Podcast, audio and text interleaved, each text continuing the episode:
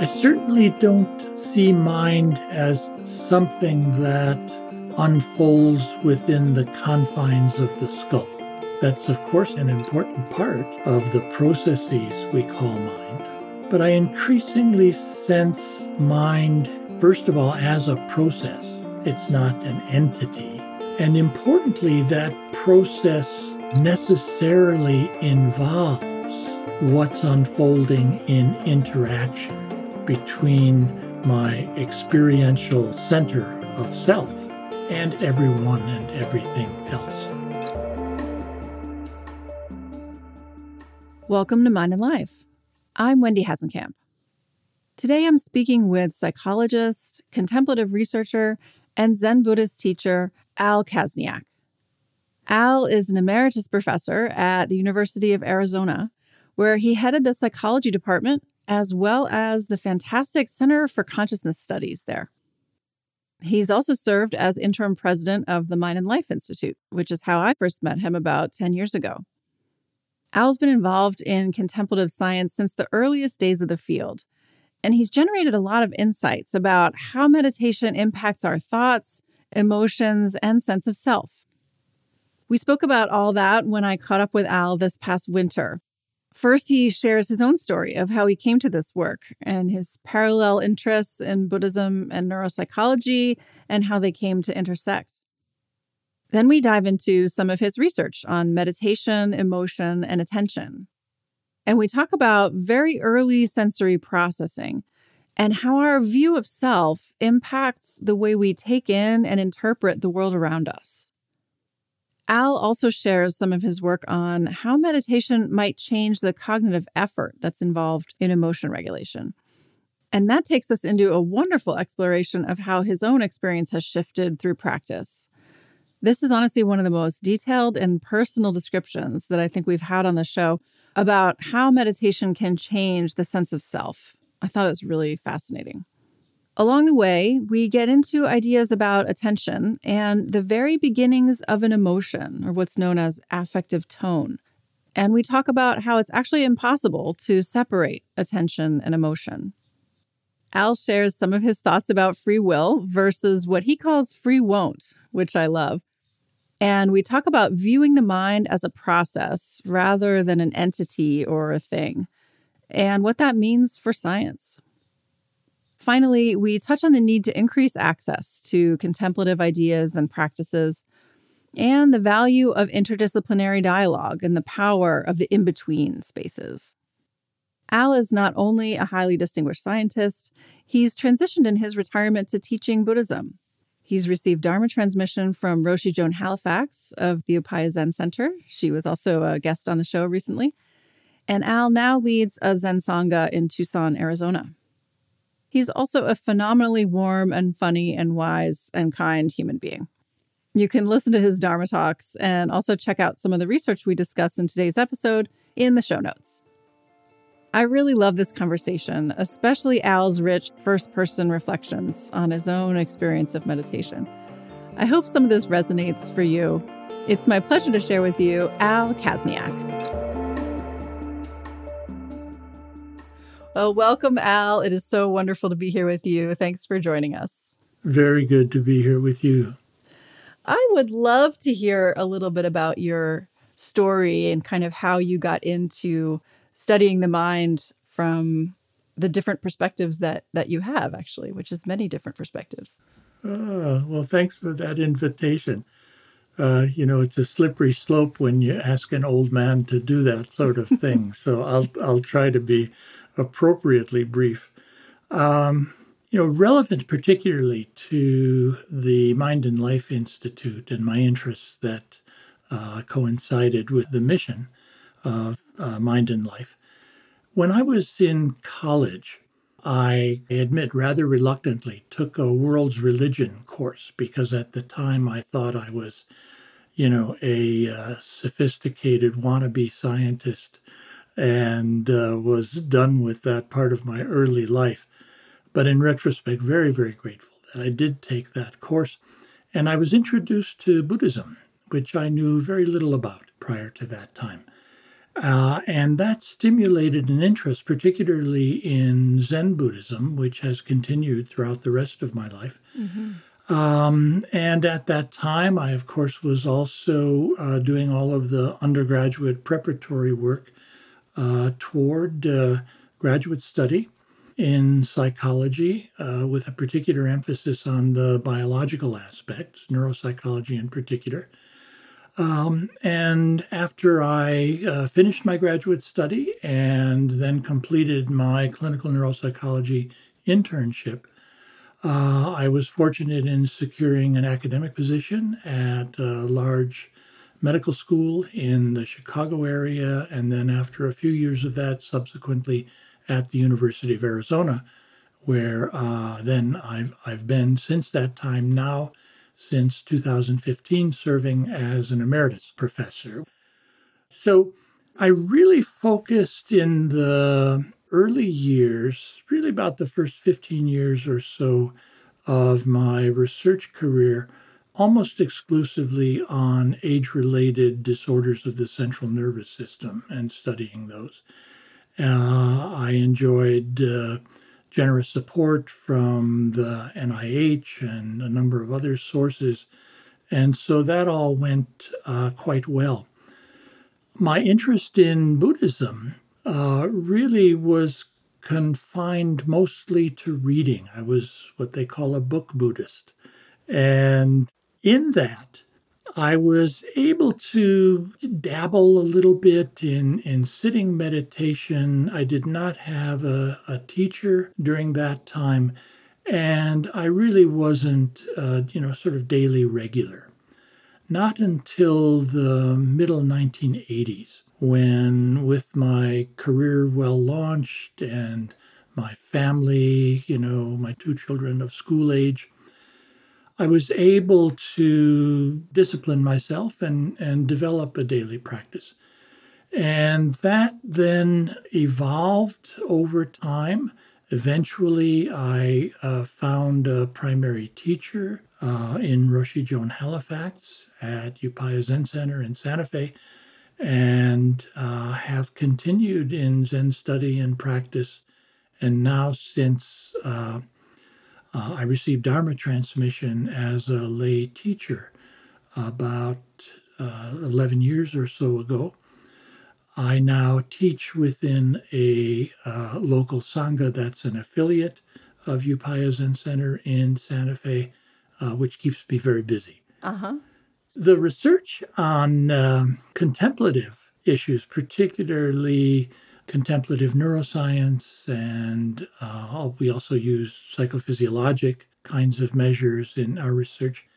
That didn't really begin until the middle to late 90s, when, for various reasons, you know, including that it became uh, more possible to, you know, retain your respect as an academic and still be you know, kind of out front about doing that kind of of research. Right. So we began with uh, some admittedly stumbling studies, small sample sizes, and we I think we presented our our first paper using event related potential methodology, a kind of EEG uh, derived measure focusing upon attention in the late 90s. That's still quite early. I mean, that's really some of the first studies were published then. Yeah. It was early. There there were there were others who were predecessors and I was, you know, happy to follow in their footsteps. uh, they really helped clear a lot of the underbrush mm. uh, scientifically to get this area started.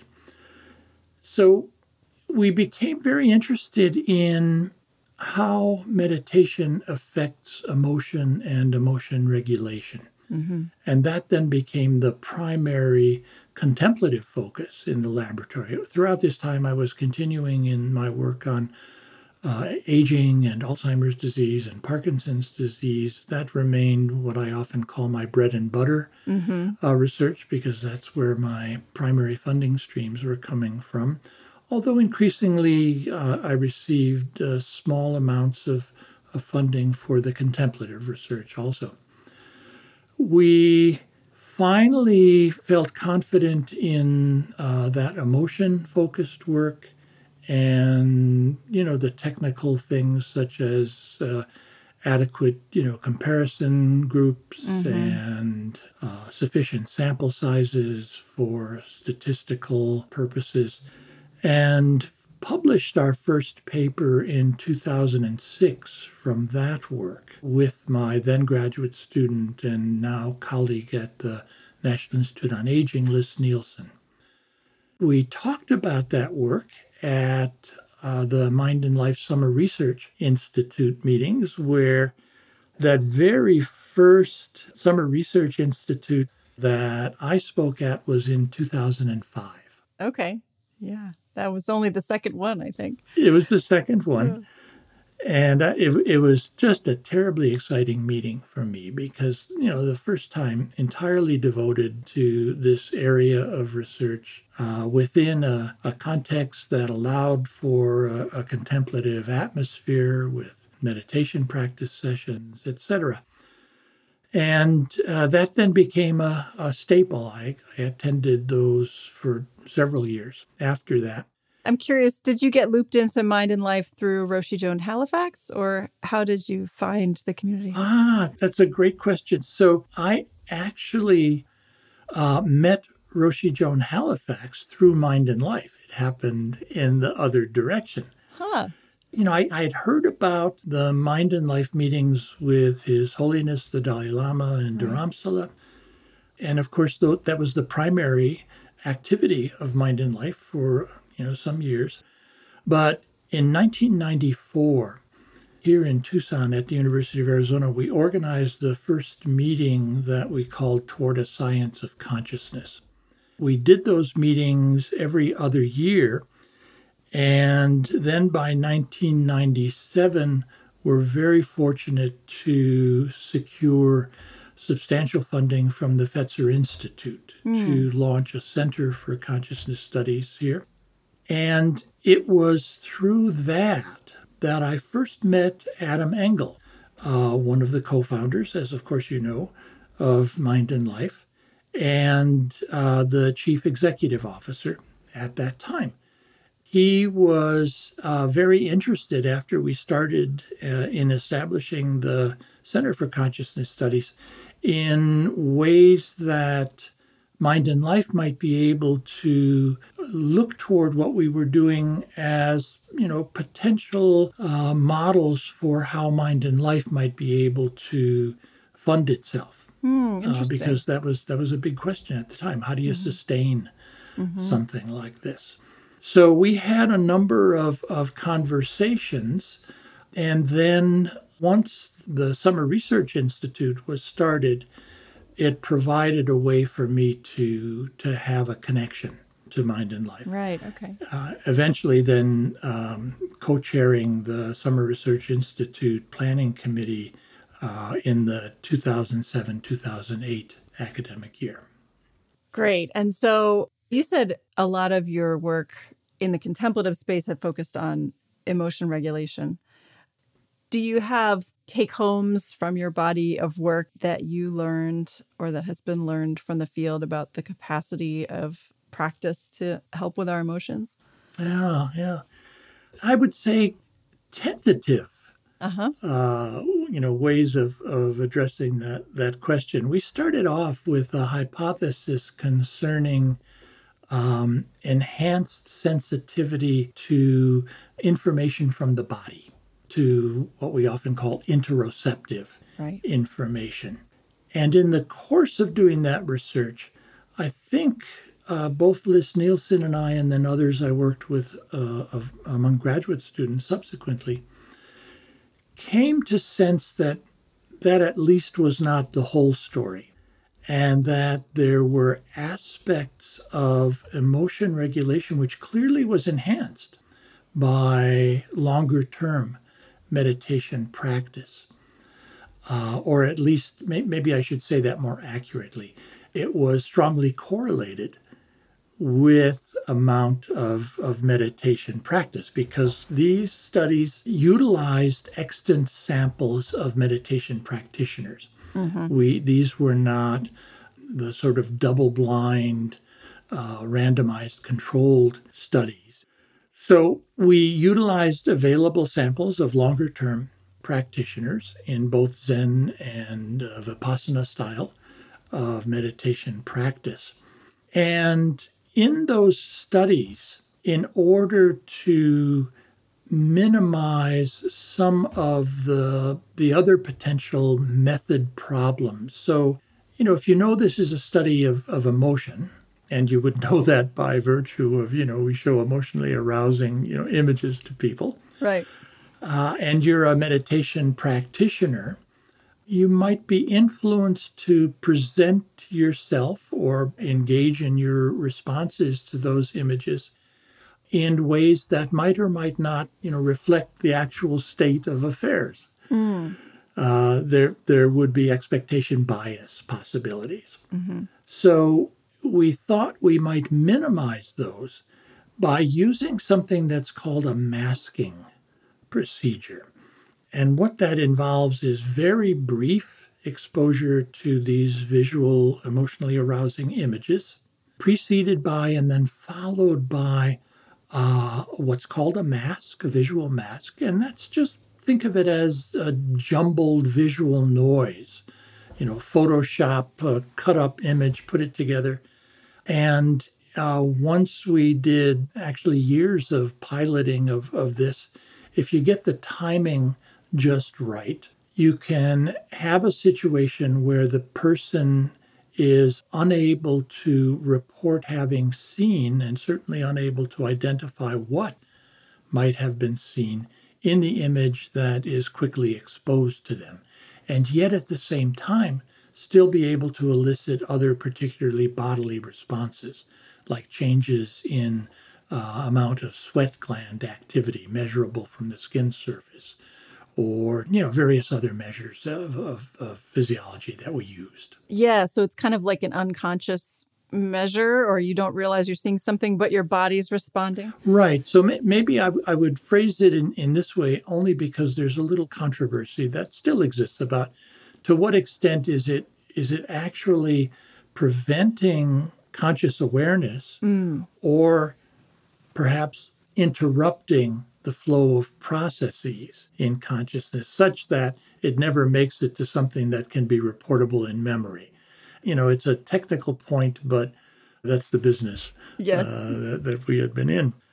So, to cut to the chase, where I think that was helpful to us, that procedure was we saw evidence of emotion regulation in terms of uh, an overall uh, enhancement among the longer term meditation practitioners of the measures of positivity, for example, activity in the facial muscles involved in, in the smile, as opposed to those more involved in frown or, or grimace uh, in the forehead.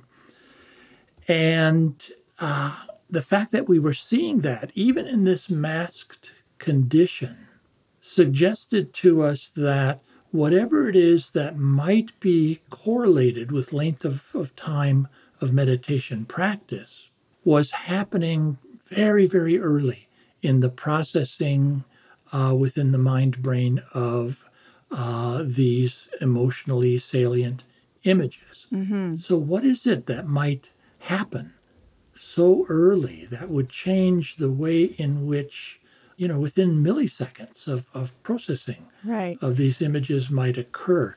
And just to clarify, um, when you're measuring those facial muscles, you can detect like very tiny amounts of activity, right? So it's not like the person is actually smiling or frowning or having that response, but it's almost like the tendency or the preparation to do that kind of. Well, yeah, Im- important question. So, so it, yeah, these these would not be what would be visible uh, in terms of an observer's, say, rating of a you know a smile or a frown.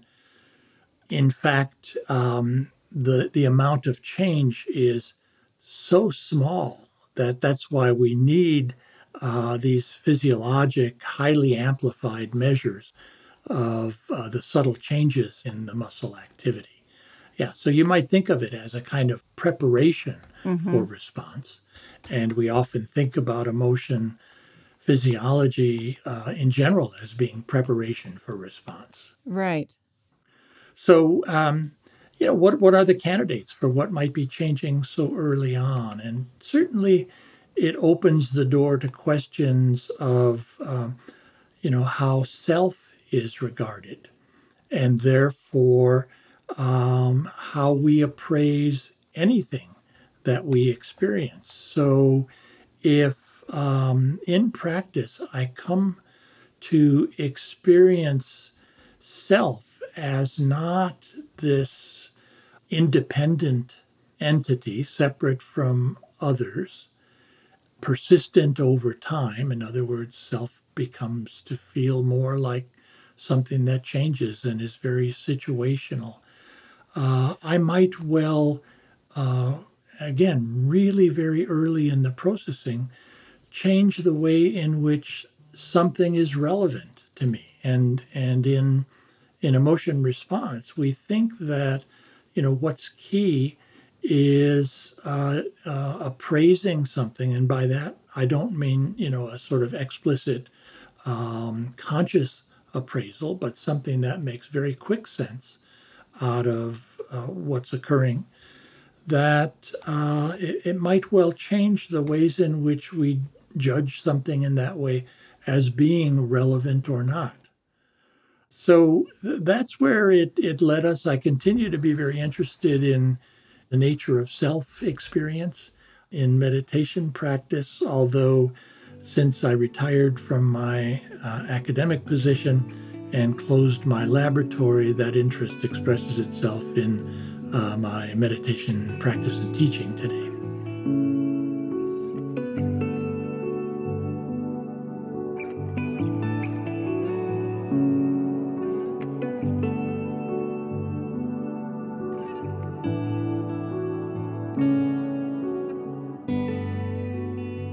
Well, I'm glad you brought up the self because that was certainly um, on my list of things to chat with you about. And it's funny because it comes up in almost every conversation that I have on the show.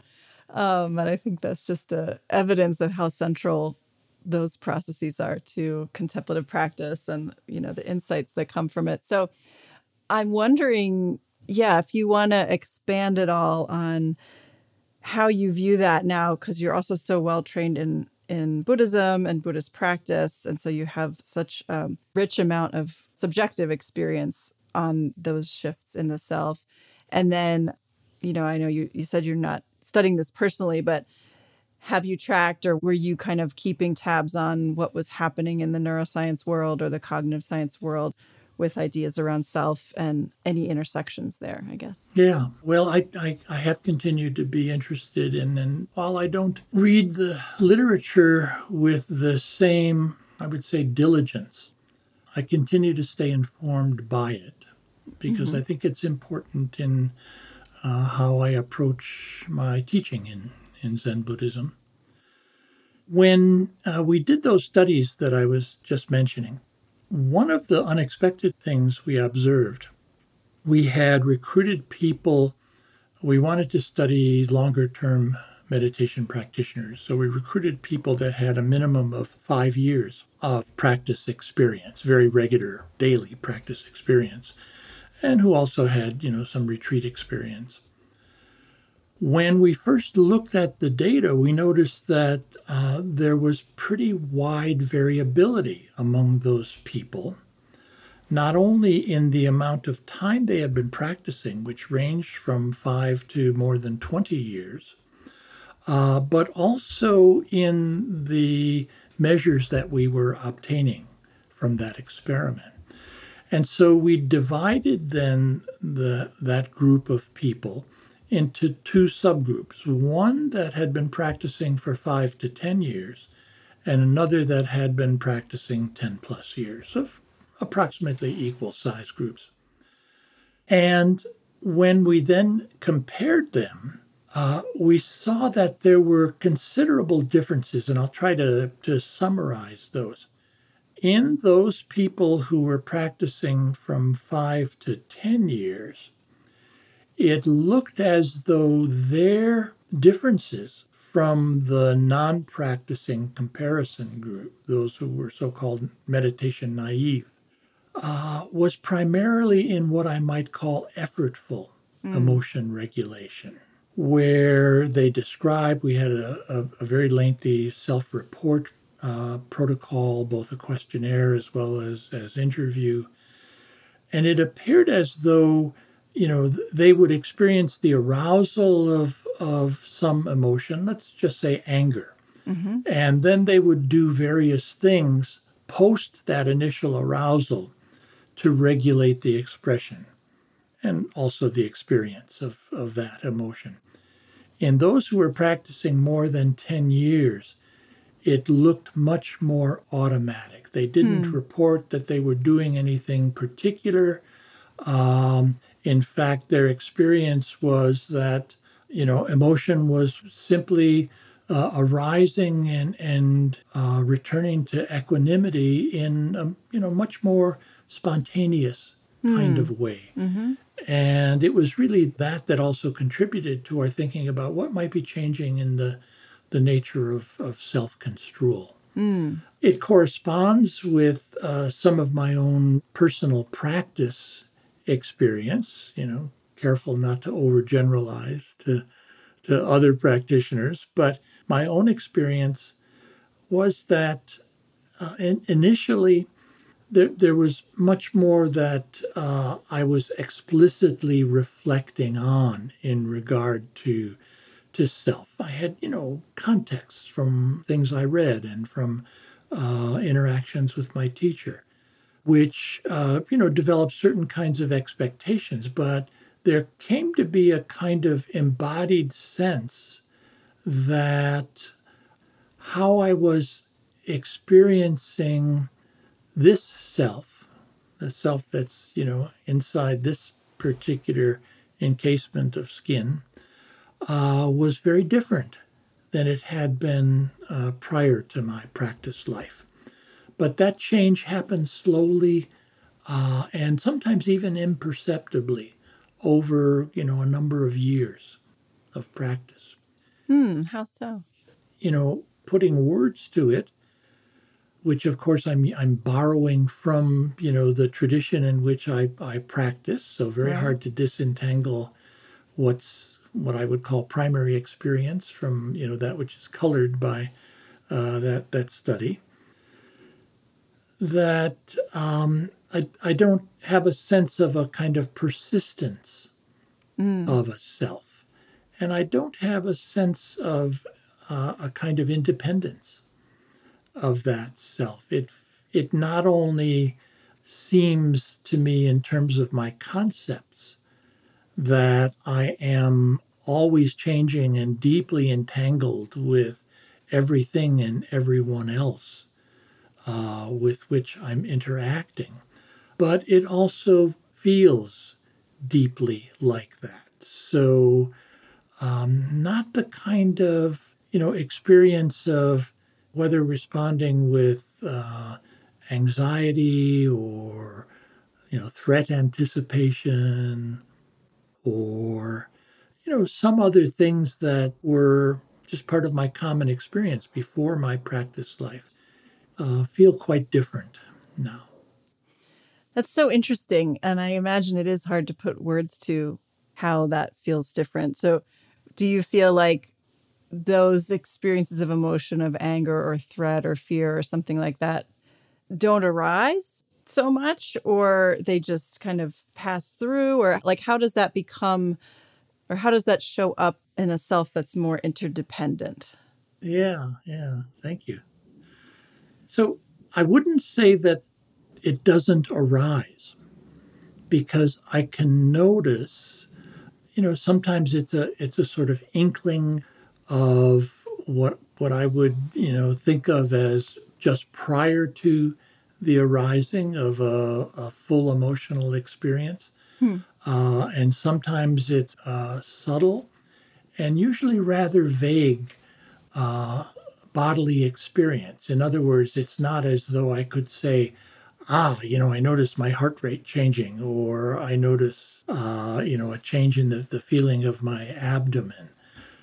Um, and by the way, as a sidebar, I think this uh, telegraphs a particular problem that we have and will have in the study of emotion and emotion regulation uh, in contemplative practice, and that is that it may be uh, quite subtle and diffuse, mm-hmm. the phenomenology, the experiential part of it. Right. Uh, and so, uh, you know, for a while we thought, oh, maybe we can use measures like uh, awareness of heart rate as a way to index interoceptivity, the sensitivity to bodily signals.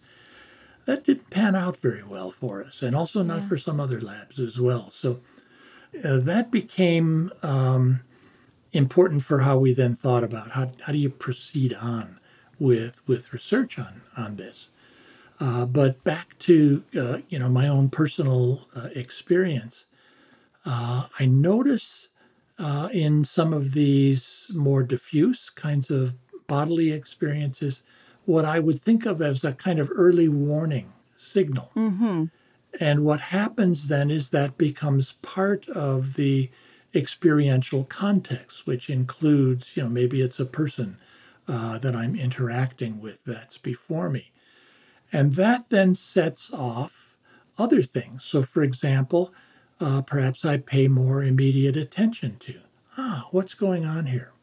I often experience that not not as a an explicit uh, sort of verbal cognition, but as a kind of attitude of what is this? What is this? Mm-hmm. And that I see as a kind of shift in attention, a shift in not only the intensity of attention to the situation, but a, a broadening of the scope of attention, such that I'm noticing perhaps more in, in the context. And then it seems as though that, in many ways, in and of itself, is a part of the regulatory process because it's I'm I'm no longer attending to some of what often you know triggers an emotional response, which is a narrative. Mm-hmm. Let's say I'm in a uh, a dispute with with someone else or a potential dispute, and uh, you know we all experience how easy it is to fall into you know those narratives of how dare he or she say that or you know yeah so by broadening that context it's automatically changing uh, the nature of how I'm appraising the situation. And it's a change that includes a different way of experiencing that relationship. That it's no longer this person that's doing something that affects this me inside here, but it's a flowing process of moment by moment uh, interaction. And in that kind of noticing, I'm aware that, you know, there's not a me so much here that has a stake in this. Hmm. It can become, you know, simply something of, of interest, that implicit, hmm, what is this? Uh, so I hope that makes a little bit of, of sense in my personal experience of that process. It does. Yeah. Thank you for sharing that. That was really clear. Um, a couple of things that come up for me when you're describing that. One is when you talk about having this more um, vague sense of your internal bodily states, even before what you might call an emotion full blown would arise. Yes. It's making me think of the work of Lisa Feldman Barrett. I don't know how familiar yes. you are with her work, but I am much admire her work. Yeah, she uh, often talks about affect. Well, I mean, many people in the emotion world have this distinction between kind of a very core, basic affect, um, which would be a more simple bodily response, arousal and valence, perhaps. So positive and negative, and then higher or lower arousal. So that then like feeds into a larger conceptual process that we would label as an emotion, right? Like, oh, this is this means anger or something that we've almost been taught through society and family and everything else to categorize as actually an emotion. So, do you feel like your experience aligns with that and you're kind of shifting more toward tapping into that basic affect side of things? Yeah, wonderful. The short answer is yes. Uh, and it's one of the reasons uh, I, I found Lisa Feldman Barrett's work so resonant. Yeah. Is that, uh, you know, upon uh, reading some of the earlier studies and, and then her book where she really you know, unfolds all of this uh, so nicely, uh, it really rang true with, with my own contemplative practice experience that uh, you know there there are these differentiable aspects. And when I talked about uh, a moment ago how shifting what I was attending to in the context, say, of this interaction with another person, context is it seems so important in determining what we label as and uh, conceptualize as a, a uh, discrete emotion. And I think, you know, often that kind of conceptualization drives other subsequent things in our actions, in our mm. speech, in our behavior uh, that, uh, you know, can be skillful or not so skillful, depending upon the particular emotion and, and the context. Yeah, so that's really cool because um, it lines up with other I guess, experiences or evidence that I tend to think about about meditation, helping to shift out of the conceptual mind, maybe yes. more into the embodied experience. Yeah. yeah. There's there's a teacher in in Zen tradition of the last century, Japanese teacher, uh, who often spoke of opening the hand of thought. And mm. I thought mm. it was a, a very apt phrase uh, because, you know, that that after all is is a part of the experience of, of our practice on the you know cushion or or chair that something arises uh, in our awareness. There's you know a, a conceptual activation uh, and there's a noticing of it and then a kind of gentle non-judgmental letting go of we don't cling on to the processing of it mm-hmm or develop a narrative about it. Or, you know, equally sticky, we don't, you know, push it away, reject it.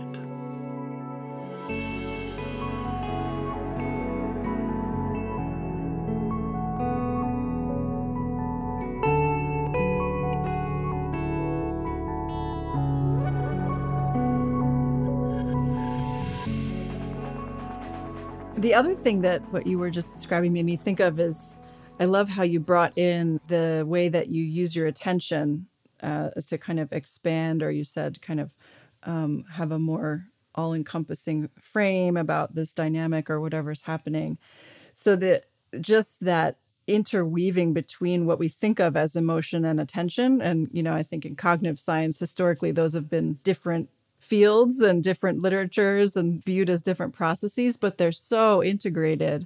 Yes. So yeah, just wondering if you have reflections on that. Yeah, yeah. Well, and, and you know, uh, some of your own research on connectivity measures in uh, the brain mm-hmm. in uh, meditator practitioners uh, has influenced my thinking about that. As has you know the simple anatomic study of systems in the brain that have uh, historically been identified as important in emotion, as important in in attention enormous overlap, mm-hmm. you know, uh, almost to the point of, of identity. And I think that's congruent with Lisa Feldman Barrett's theoretic perspective that, you know, emotion really is uh, inextricably caught within that context appraisal that necessarily involves attention. What we attend to how broadly we attend, um, the process by which we attend, and then shift attending. I think that uh, you know it's it's all of a of a common thread. Yeah. And then I'm just wondering, um, as you've experienced over your history with practice, these shifts in your own processing of emotions and experience of self, have you noticed changes kind of in your daily life or just how you show up in the world, things that are a little more tractable? Yeah, yeah. My usual answer is I don't know. You should ask my wife. Yes. um, but I, I, will say, I, you know, I, I certainly experience um, a sense of ease and a contentment in my day to day life that, you know, was fairly unfamiliar mm. uh, in in uh, my earlier, especially pre-dedicated practice life.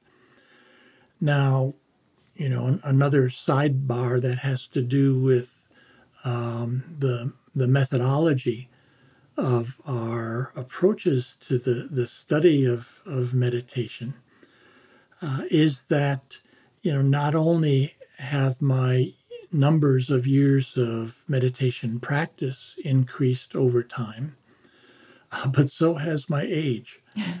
right. And we also have a body of literature on, uh, you know, normative uh, changes correlating with with age uh, that are often kind of in the same direction. Mm. And so, you know, we, we have this dilemma where, you know, what we would optimally like is to be able to, you know, randomly uh, uh, assign people to meditation training and then follow them for the rest of their lives. Right.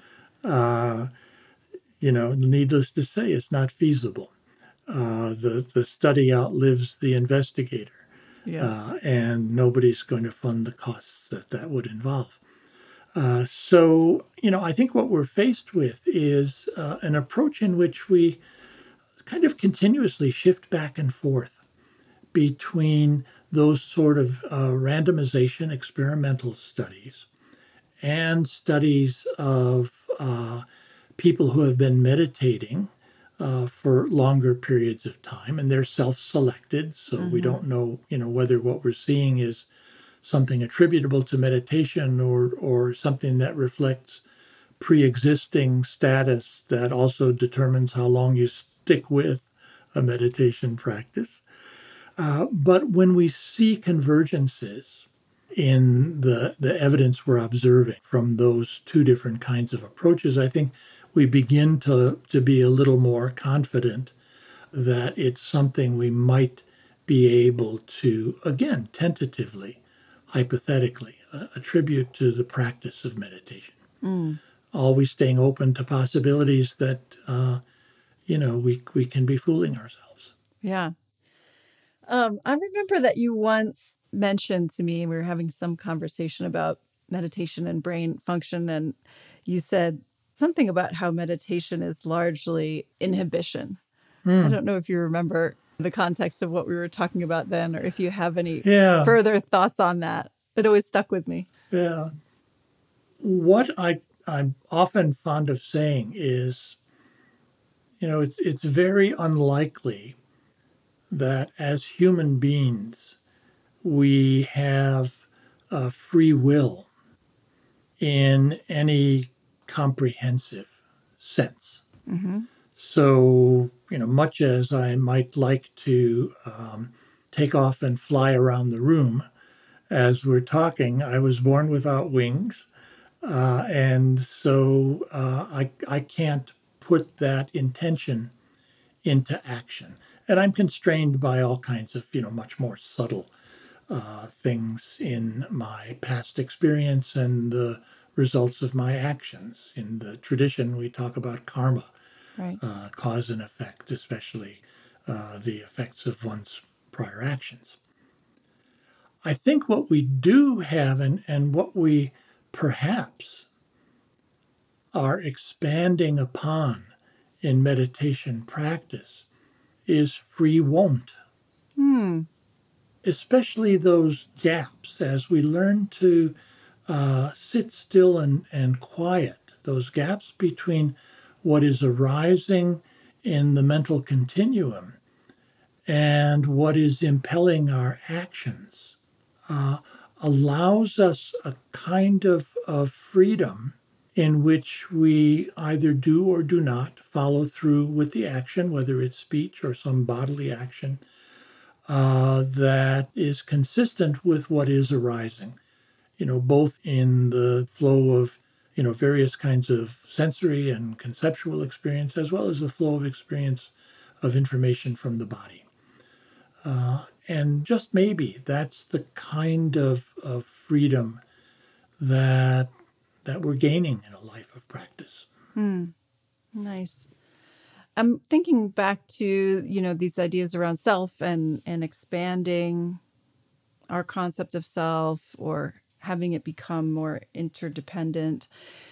Wondering your thoughts on the implications of that kind of societally today for problems of othering that we see um, certainly nowadays so prevalent. And the more I swim around in this work, I you know see it bigger and bigger picture, like othering of other groups of people, animals, nature. You know, all of these systems that we feel separate from. Yeah. Just yeah, any reflections?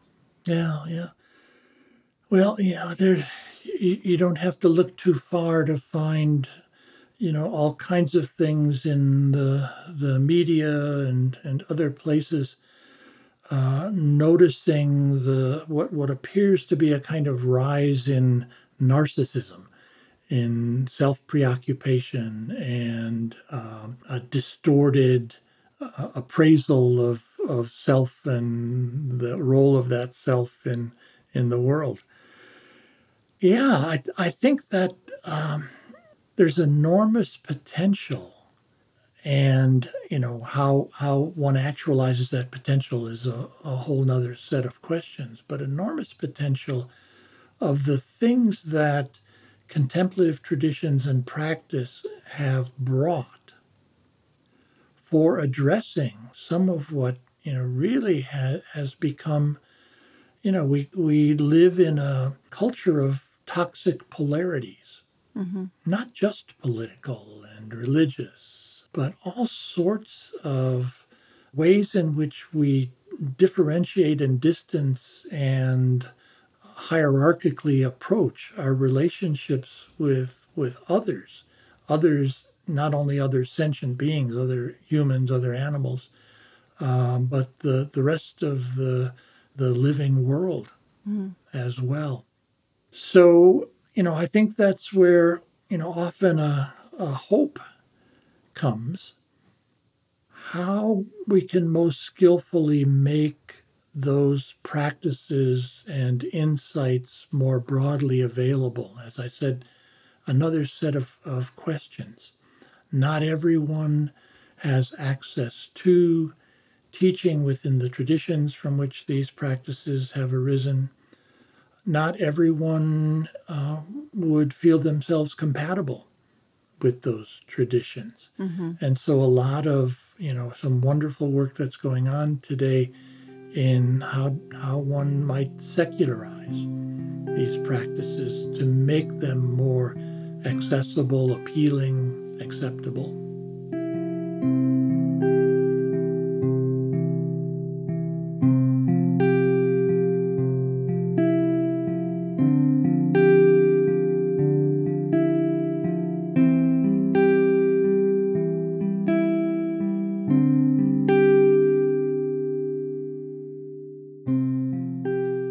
I guess I'll throw out kind of a big question or feel free to opine if you if you have thoughts on it. Just from your the unique perspective that you have now of, of a career of studying the mind through the perspective of science and um, neuroscience and psychology and then also through buddhism and first person experience what's your view these days on the mind? Like how do you even conceive of it if it's possible to talk about?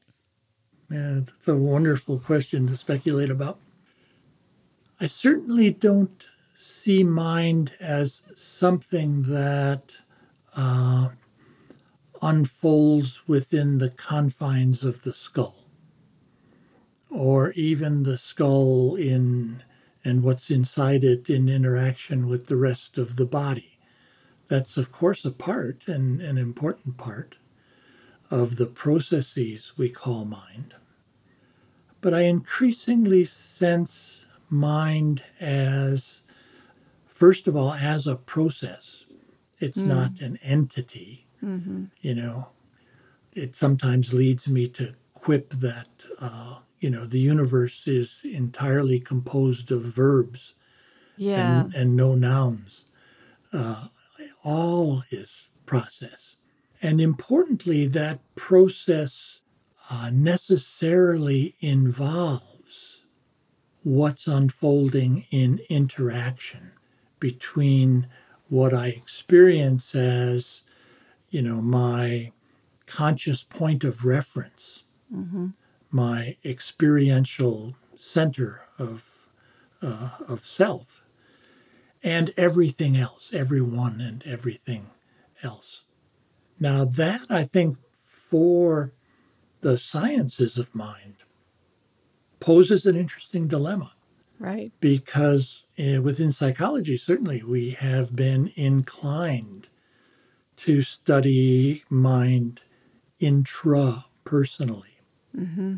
We have, you know, such uh, disciplines as social psychology that focus on on uh, the social and, and interaction.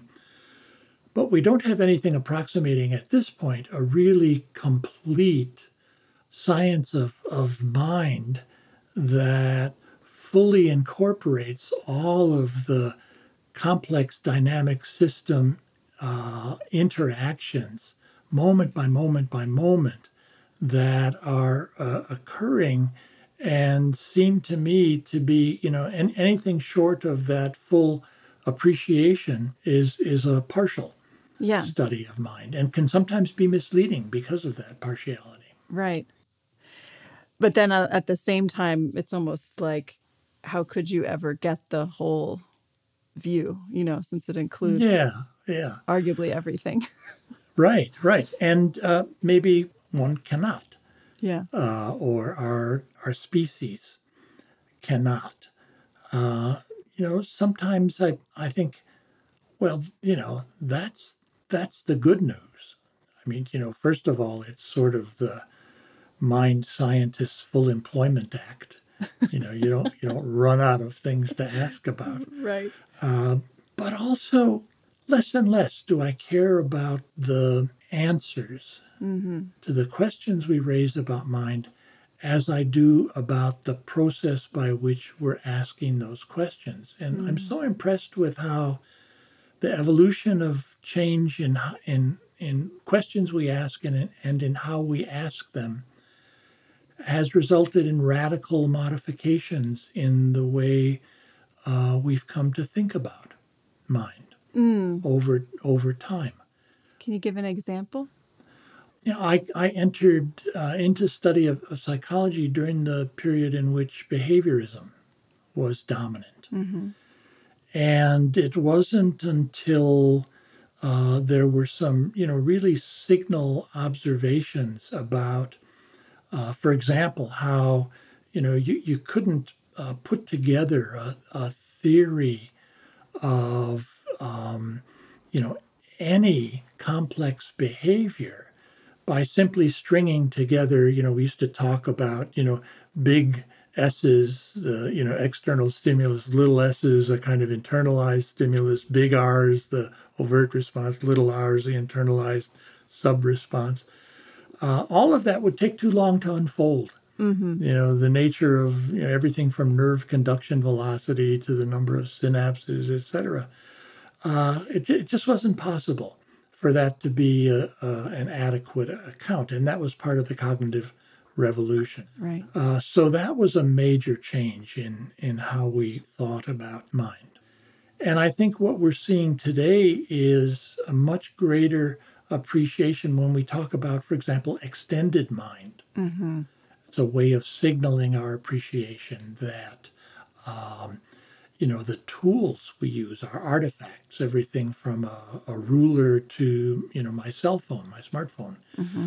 uh, are extensions of mind. That mind is embodied. Everything that is occurring um, in brain is influencing and influenced by what else is occurring in the body Right. that uh, mind is embedded. There, you know, it's a there's a context. I think that has become, if not the the modal way of appreciating mind, certainly an increasingly important way. Yeah. So that's a very big change.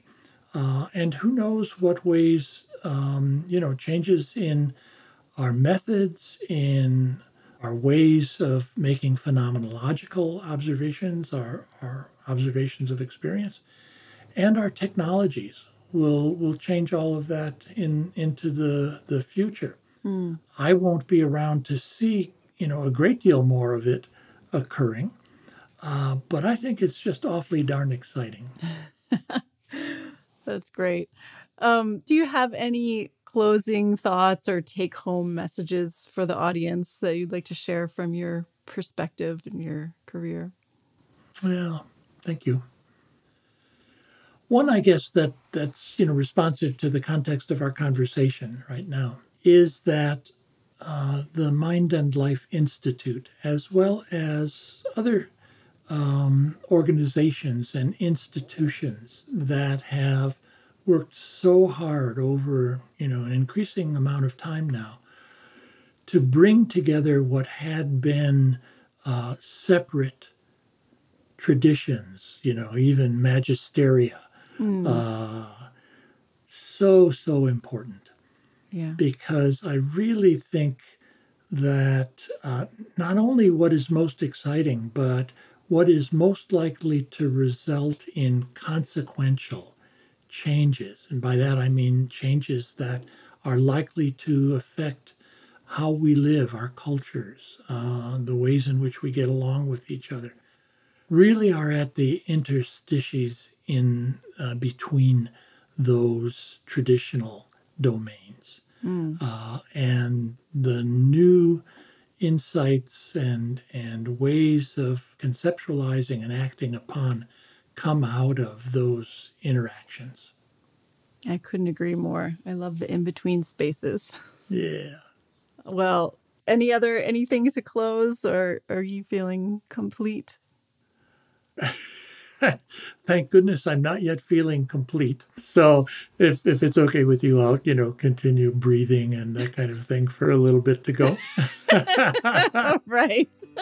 uh no, not for now not for now, uh, but just uh, okay. want to express my gratitude for the opportunity, uh, not only to you know have the conversation, but to be able to uh, virtually see and and interact with you, uh, a friend and colleague, for some time now. Well, thank you so much, Al. This has been wonderful and a personal, deep bow of gratitude to you. You've been a great teacher and mentor to me over the years, so I really appreciate mm-hmm. you taking the time to join us today. Thank you so much, Wendy. This season of Mind and Life is supported by the Academy for the Love of Learning, dedicated to awakening the natural love of learning in people of all ages. Episodes are edited and produced by me and Phil Walker, and music on the show is from Blue Dot Sessions and Universal. Show notes and resources for this and other episodes can be found at podcast.mindandlife.org. If you enjoyed this episode, please rate and review us on Apple Podcasts and share it with a friend. And if something in this conversation sparked insight for you, let us know. You can send an email or voice memo to podcast at mindandlife.org. Mind and Life is a production of the Mind and Life Institute. Visit us at mindandlife.org where you can learn more about how we bridge science and contemplative wisdom to foster insight and inspire action towards flourishing. If you value these conversations, please consider supporting the show. You can make a donation at mindandlife.org under support. Any amount is so appreciated, and it really helps us create this show. Thank you for listening.